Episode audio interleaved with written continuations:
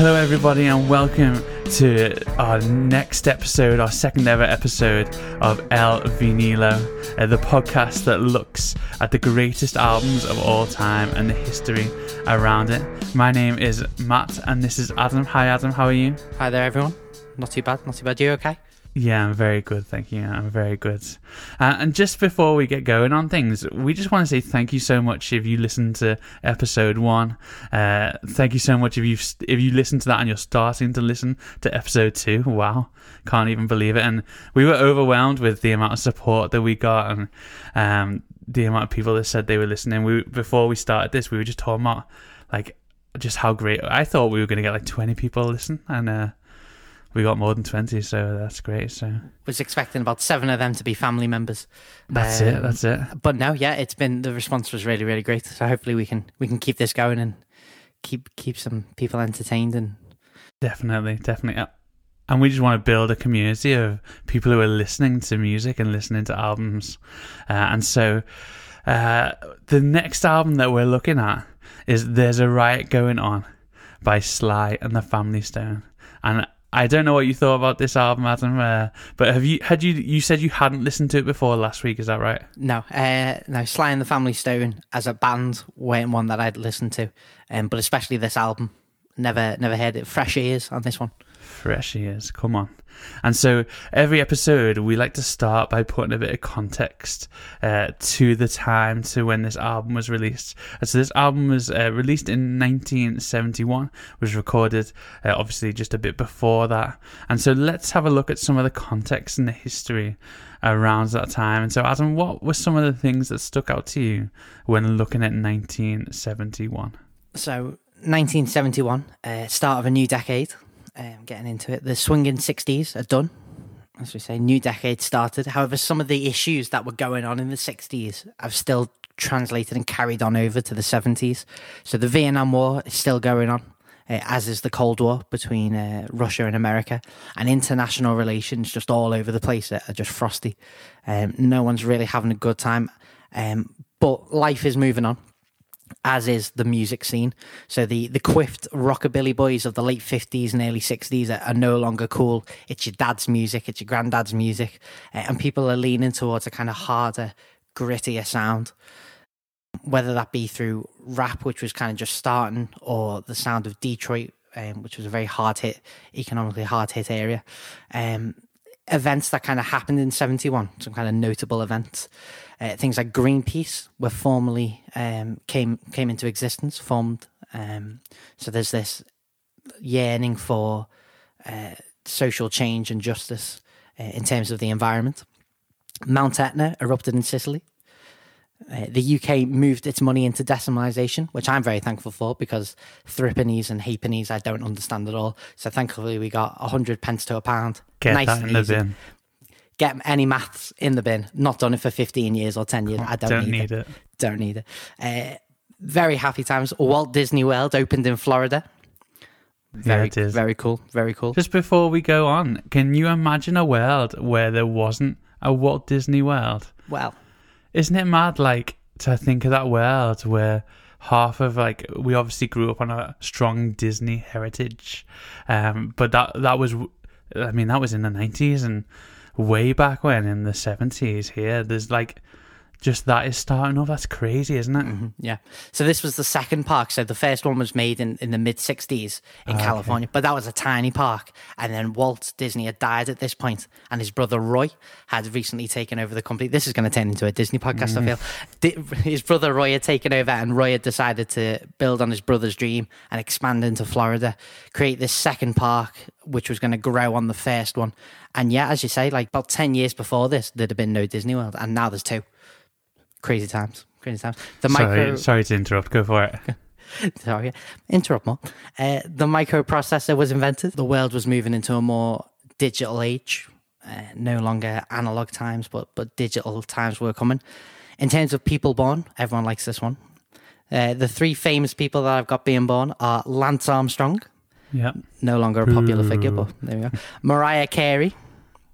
Great Come pipes. On. And Tupac Shakur was born in uh, in 71. And I have extra information for you on Tupac. Come on. He was actually born on the same day as me. So I mean, not literally the same day because I'm not. I'm not that old. Uh, but the 16th of June, I shared a birthday with Tupac. Well, there we go. Share a Yeah. birthday with Tupac. That's a that's a good one. I don't That's think I share. Any, yeah, I don't think I share a birthday with anyone as cool as as maybe Tupac. Um, in terms of musical events that happened in 1971, um, there weren't loads, but um, Led Zeppelin released their fourth untitled album or self-titled album, Led Zeppelin Four. which is a big one. It's a big one, a very very good one. I Um, think we're going to talk about that in a couple of months' time. I think we will. um, and then on a again a sad note, these are quite depressing facts, but on a sad note, uh, Jim Morrison's the, from the Doors was found dead in a bathtub in Paris. Um, so quite a quite a tumultuous year. There's a lot going on in the world, um, with war and just bleakness, and um, yeah, and it's crazy crazy times. But that was that was 1971. Mm, yeah, and musically, there were a few different things going on. So even though there weren't loads of albums, the ones that were really good, you find in the seventies. Like I was looking at the the uh, top forty, and a lot of it I've never heard of, and I I would think hasn't lasted the time, but the ones that have are gold. And so things like that Led Zeppelin album is a good example. Blue by Joni Mitchell, unbelievable Yeah. album. Um, All Things Must Pass, George Harrison, Incredible. unbelievable. Just one of my favorite albums of all time. I know you have that on uh, on vinyl, don't you? I do, I do. Um, yeah, that's what that one has got a spin, on like the Sound of Music. Um, yeah, just an incredible album, and there was a couple. There was three Beatles albums, solo Beatles albums that came out. So Paul McCartney came out with Ram in '71. Uh, John Lennon came out with Imagine. And yeah, George Harrison with with All Things Must Pass. Those three albums, I think Ram is probably the weakest of the three, which I is quite so. incredible to say. Um, but yeah, big big albums, as you say. Yeah, and Marvin Gaye released his album What's Going On. And so this album that we're talking about today is actually uh, titled in response to this album.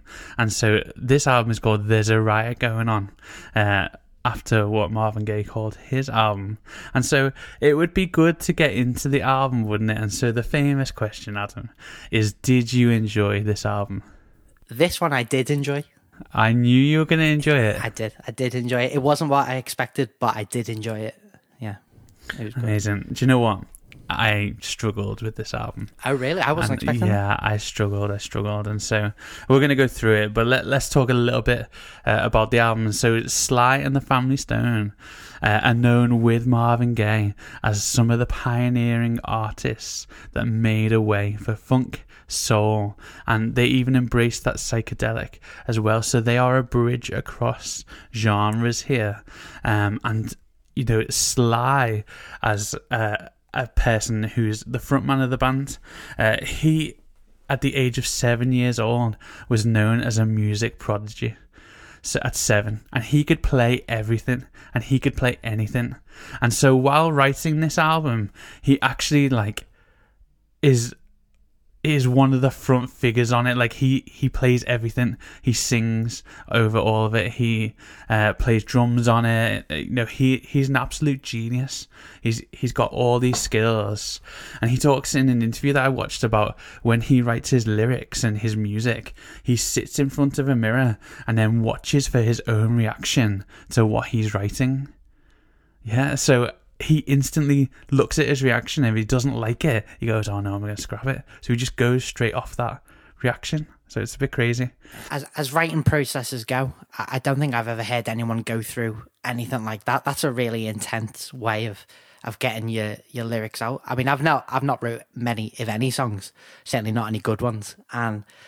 I can imagine that it's a very difficult thing to do when you've got this song trapped inside you, these these lyrics, these words, to then sit and to face yourself in front of a mirror and, and gauge your own reaction to it is quite a, an honest and, and vulnerable thing to do, I imagine. Yeah, yeah. Well, and Bootsy Collins, the famous bass player, he said that Sly Stone was w- like one of the best musicians that he ever met. So that that is quite like a an, a thing to say about somebody. Mm.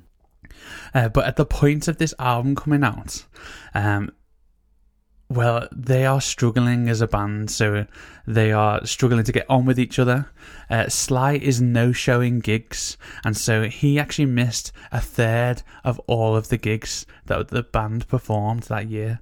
And so there was like 80 shows, and he missed like 26 of them or something like that. Um, and so, and he, if he's not missing them, then he's turning up late.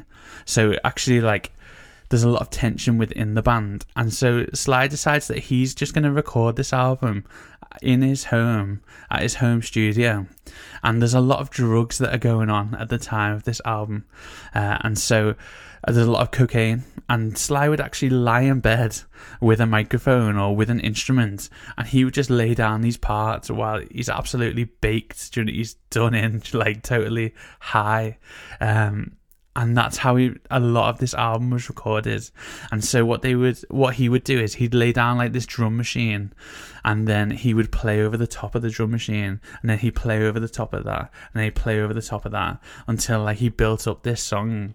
But if you listen to the album, there is an incredible amount of hiss on the album because after that he then overdubbed on the drums again because he didn't like the kind of robotic feel of the drum machine.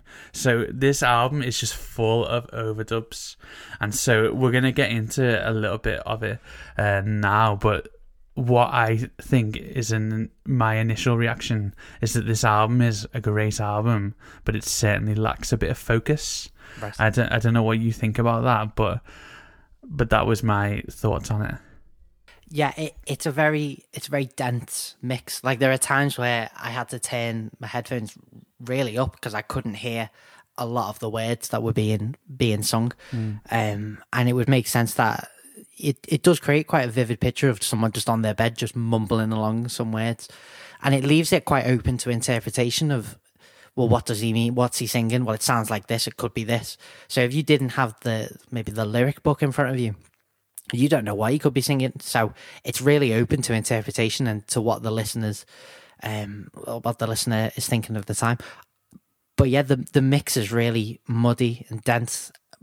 But I do like how out of that denseness there is a a poetry and a there's a groove in there, and it's and I think that the denseness kind of adds something to it. It's a very moody, dark album, which clearly he was feeling at the time. Um, because obviously, Sly and the Family Stone, I think his sister was in the band with him. Yeah, and his don't know, brother. and his brother. So if you're fighting with, we- we fought with family members, and it it's it's a very tense time. So to create a project or or an album from that, it's really reflecting that dark, tense time that he'd be feeling. It's quite Yeah, it, it paints yeah. a picture, definitely. It reminds me. I, I've got this story right about when I was eighteen. I um I worked in a college teaching music, and um, we would like teach these kids like this BTEC music course, which is just like a foundational type of course, and um we the kids were really well behaved through like the business section or like through the theory section. But when it came to the performance and they would like have performance classes they would go out in the break time before that and get really high in the uh, in the bus shelters. And then they'd come back in and they'd be like yeah man i'm like the greatest musician of all time. And they'd be playing like jumping jack flash by uh, the rolling stones but at like 60 bpm like super slow.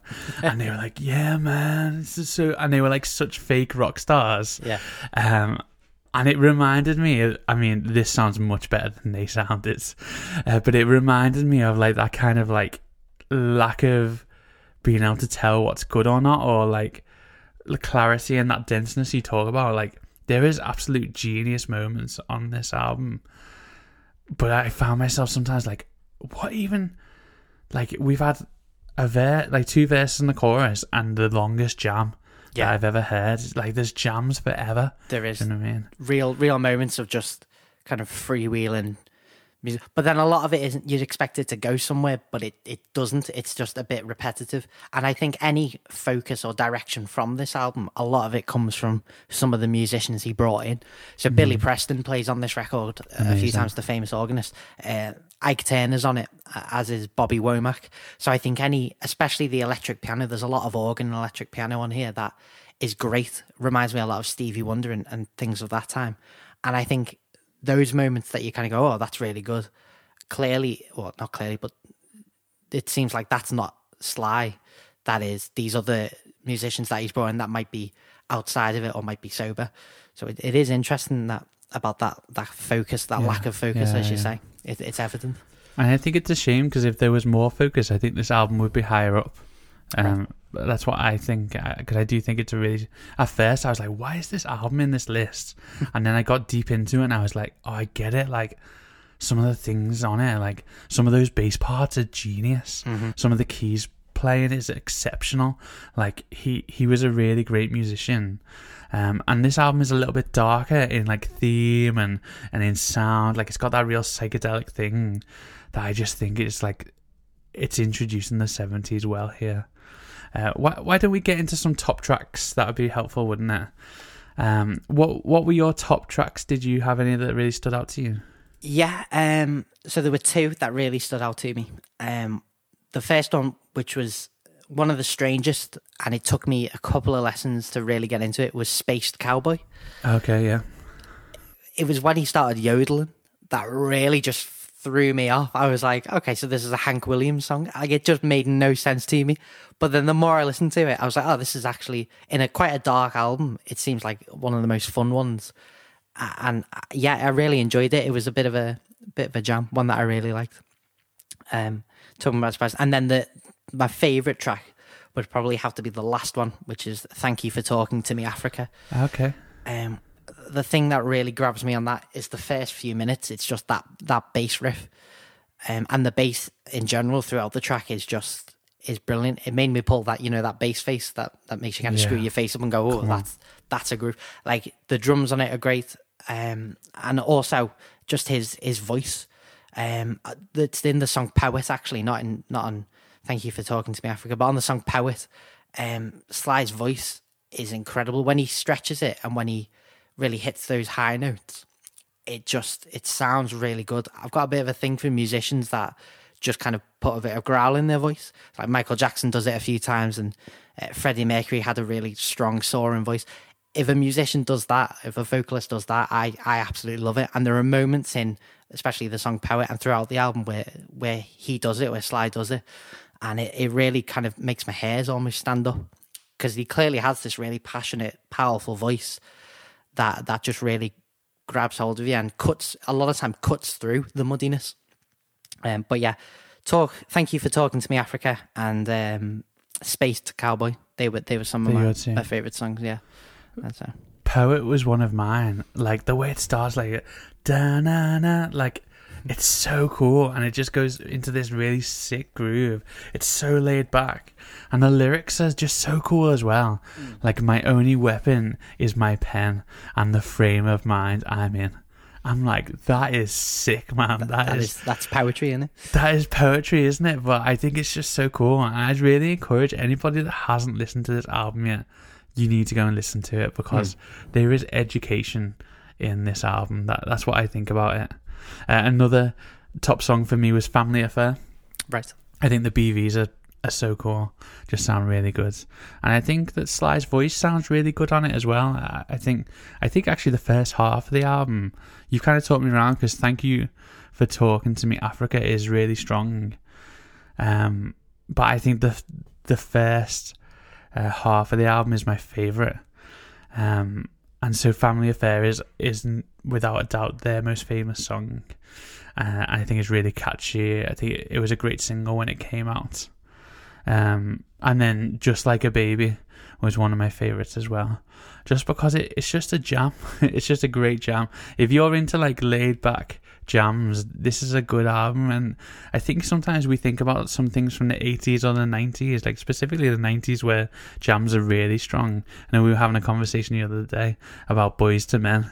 Uh, but but actually like let's go back 20 years this is where it starts you know what i mean this is where this is like so original nobody else is doing anything like this um and this is this is a history lesson isn't it Definitely. uh, no pun intended Yeah, and there was I think a lot of the songs on this album really threw me off because I was thinking going into it fresh. I was thinking, okay, 1971 R and B soul. It's going to be full of upbeat, really funky, groovy songs.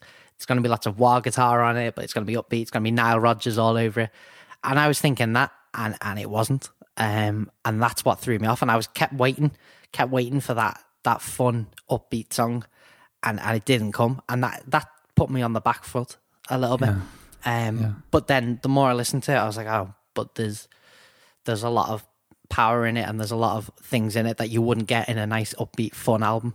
So so it's got its value in it being dense and murky and, and dark because it's got a lot of truth and, and power in it, as we said. Yeah, a lot, a lot. And I think it's definitely a, an album that just, like we said before, bridges those genres together. I think, I think it's a great album, really. But and I wonder whether something you said there is something that was said last week. Is that this is an album that catches you a bit off guard? Yeah. And I wonder whether a great album shows you something that you haven't thought about before. You know, I don't, I don't know if that's what we'll find as a, a common theme here. Maybe, maybe, yeah. Because I, I do remember you saying that last week about the panning um, on Odessey, and, and so yeah, I, I think, yeah, I think, I think if it catches you off guard and puts you on the back front, back foot, Yeah. it, it makes you think and it makes you come at it from a different angle, and it takes you out of that comfort zone, which can then open your mind to something different. Which you know, Isn't that has- what great art is meant to do? Well, I- there we go. maybe That's- solved there's, it. there's a tagline right there. Yeah, let's just make our great art and art and change the world. Amazing.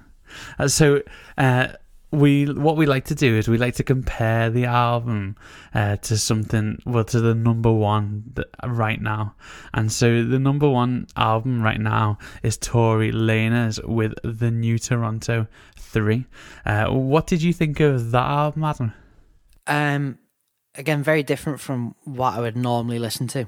Uh, my kind of rap education um, goes as far as Weird Al Yankovic doing a, a cover of Riding Dirty, um, wow. or, or a bit of Stormzy, and that's about it. Like I don't, I'm not someone who's going to sit here and go, "Oh yeah, I'm a, a hardcore rap fan." So yeah, this was this was something very different. Um, there were bits that I loved. Uh. It's a longer album, much longer album, which I, looking at it was like 16, 17, 18 tracks or something. And I was like, oh, this is going to be a bit of a slog to get through. But they're all like dead quick, dead punchy songs. Um, yeah, the beats are really good, really solid. The lyrics, some of the lyrics are, are dead good. They're a bit blink and you'll miss them if you're not, you know, attuned to rap. Um, but there's some great, great lyrics, great hooks. Um, yeah, so but I, I, I did enjoy parts of it. Yeah, it wasn't something that I, I'd heard before. What about yourself? Yeah, I, I liked it. I- I've got a confession to make. When I was googling it, I was like, I've never heard of Tony Lanez, and that's how bad, that's how out of touch I was because his name isn't Tony. so when I finally got his name right, I I actually um I thought it was a great album. It, it's worth saying if you don't like bad language in your lyrics, do not go and listen to this album. It is full of it Explicit content, uh, advisory warning. very explicit and even some of the topics that aren't swear words i was like wow okay this is deep this is deep uh, one of one of my favorite songs was pricey and spicy Mm. I was Yeah. like, "This is this is a cool title," and I, I know, like you know, you have those um, words at the end of the year, like the word of 2020 was, or whatever, like that. Yeah, I think spicy should be it. I mean, spicy. I feel like there's going to be other words that might go top of that list, uh, but spicy should definitely be one of them. But Yeah, there um, were there were definitely some um, excuse me some some quite hard songs there. I did notice there seems to be one current theme, excuse me, one theme that seems to go throughout the whole album, and that is his struggle to get to where he is. There doesn't seem to be a lot of well, no, there is a lot of celebration in where he is now, being you know famous and having made it, but there's a lot of looking back on what he had to do to get there, about how he grew up on the streets and how he you know had to. I think he constantly mentions this time where he stole some some trainers and that clearly was a pivotal moment in his life that he's hmm. just woven throughout this and i think it's really going to speak to a lot of people. That's why it's number one. It spoke, speaks to a lot of people who are maybe struggling, aspiring artists that want to Yeah. make it. He's clearly a role model for those people. Um, but there wasn't there wasn't a lot of hope in the album, which obviously there may not be supposed to be. But there was just yeah, there's a lot of looking back on on what he's done and how he's got to now where he is. It Yeah. seemed to me, Yeah, yeah. which was interesting. Yeah, and I- think if if you're interested in looking like looking back at some of his music, it's it's well worth looking into. Uh, there is some, yeah, ju- just an amazing history of just what he's done, and um, he used to release a lot of mixtapes. Right. Um, before this, like a lot, a lot of mixtapes, uh, and then his last album was called Chicks Tapes, uh, for the chicks.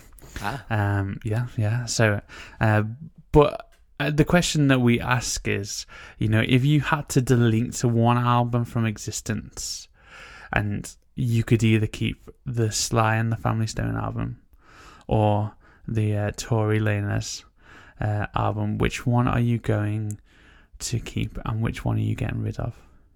Um, I would be keeping. There's a riot going on. Yeah, there's a riot going on. Would stay, and uh, Tory album, uh, the new Toronto Three, would be unfortunately uh, ditched, erased from the history books, as it were. Yeah, I I think there's an interesting like these are different genres, but I think they come. I mean, I, I can't speak for this, but whether they come from a similar heritage, um, and so actually, like, I wonder what this.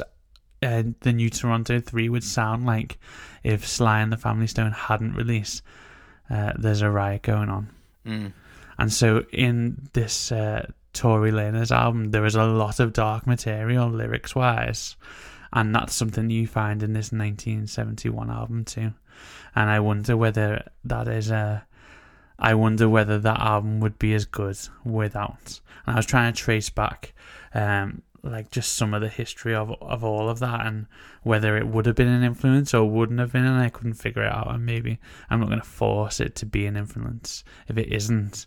Um, but actually, I thought I could see how you know Tory Lanez has a lot to um, I don't know to to thank artists like Sly and the Family Stone for what they achieved and what they did and the kind of the way that they were in a very white middle class world of the late 60s and they broke down that wall and they got the interviews and they managed um to bridge a genre Mm. uh, and you know forget the genre but bridge it into like top of the charts and it's not just about motown anymore but it's about pop as well you know Yeah. and releasing great songs so i think i'm going to keep there's a riot going on as well but i can't say that either of them are my favorite albums our next question is does this album go in your hall of fame so the hall of fame is where you can keep 10 albums or pick 10 albums that we're going to look through. Uh, we're on uh, 99 now, and so we've got another, uh, we've got a lot of albums to go. But out of all of those albums, we're going to pick a top 10 that are our favourite albums. And so it's no surprise that um, this album isn't going into my top 10. Uh, Yeah. But I wonder, did it get any consideration from you, Adam, or I mean, it is it is strong. I did enjoy it, um, and there are moments that made me think, oh, it could it could take the number ten spot. Um, but no, it's still it's still too early for any album, and it didn't impress me enough to jump ahead of the queue of, of some of the albums that are gonna come. So no, not for me, not for me. and something that I realised that we should have done, and maybe we can do this now, but I would have liked to have rated the albums out of five, Ooh. just so that we can just try and keep a track on things and how much we liked them and how much we didn't. And I'm going to write them down. Let's take last week's album first. Okay, Um, so what did you what did you rate the Zombies album out of five? Uh, that for me would be a two. Oh my goodness, It, when I, when it's out of five, it's very difficult to to gauge. is. It is. But- I can give yeah, you half marks as well. It's still two. okay, fair enough. Fair enough. I'm gonna give it a four. Really? Yeah, I'm giving Wow. it a four. I really liked it. I've still been listening to it. Okay. It's been a keeper. It's been a keeper.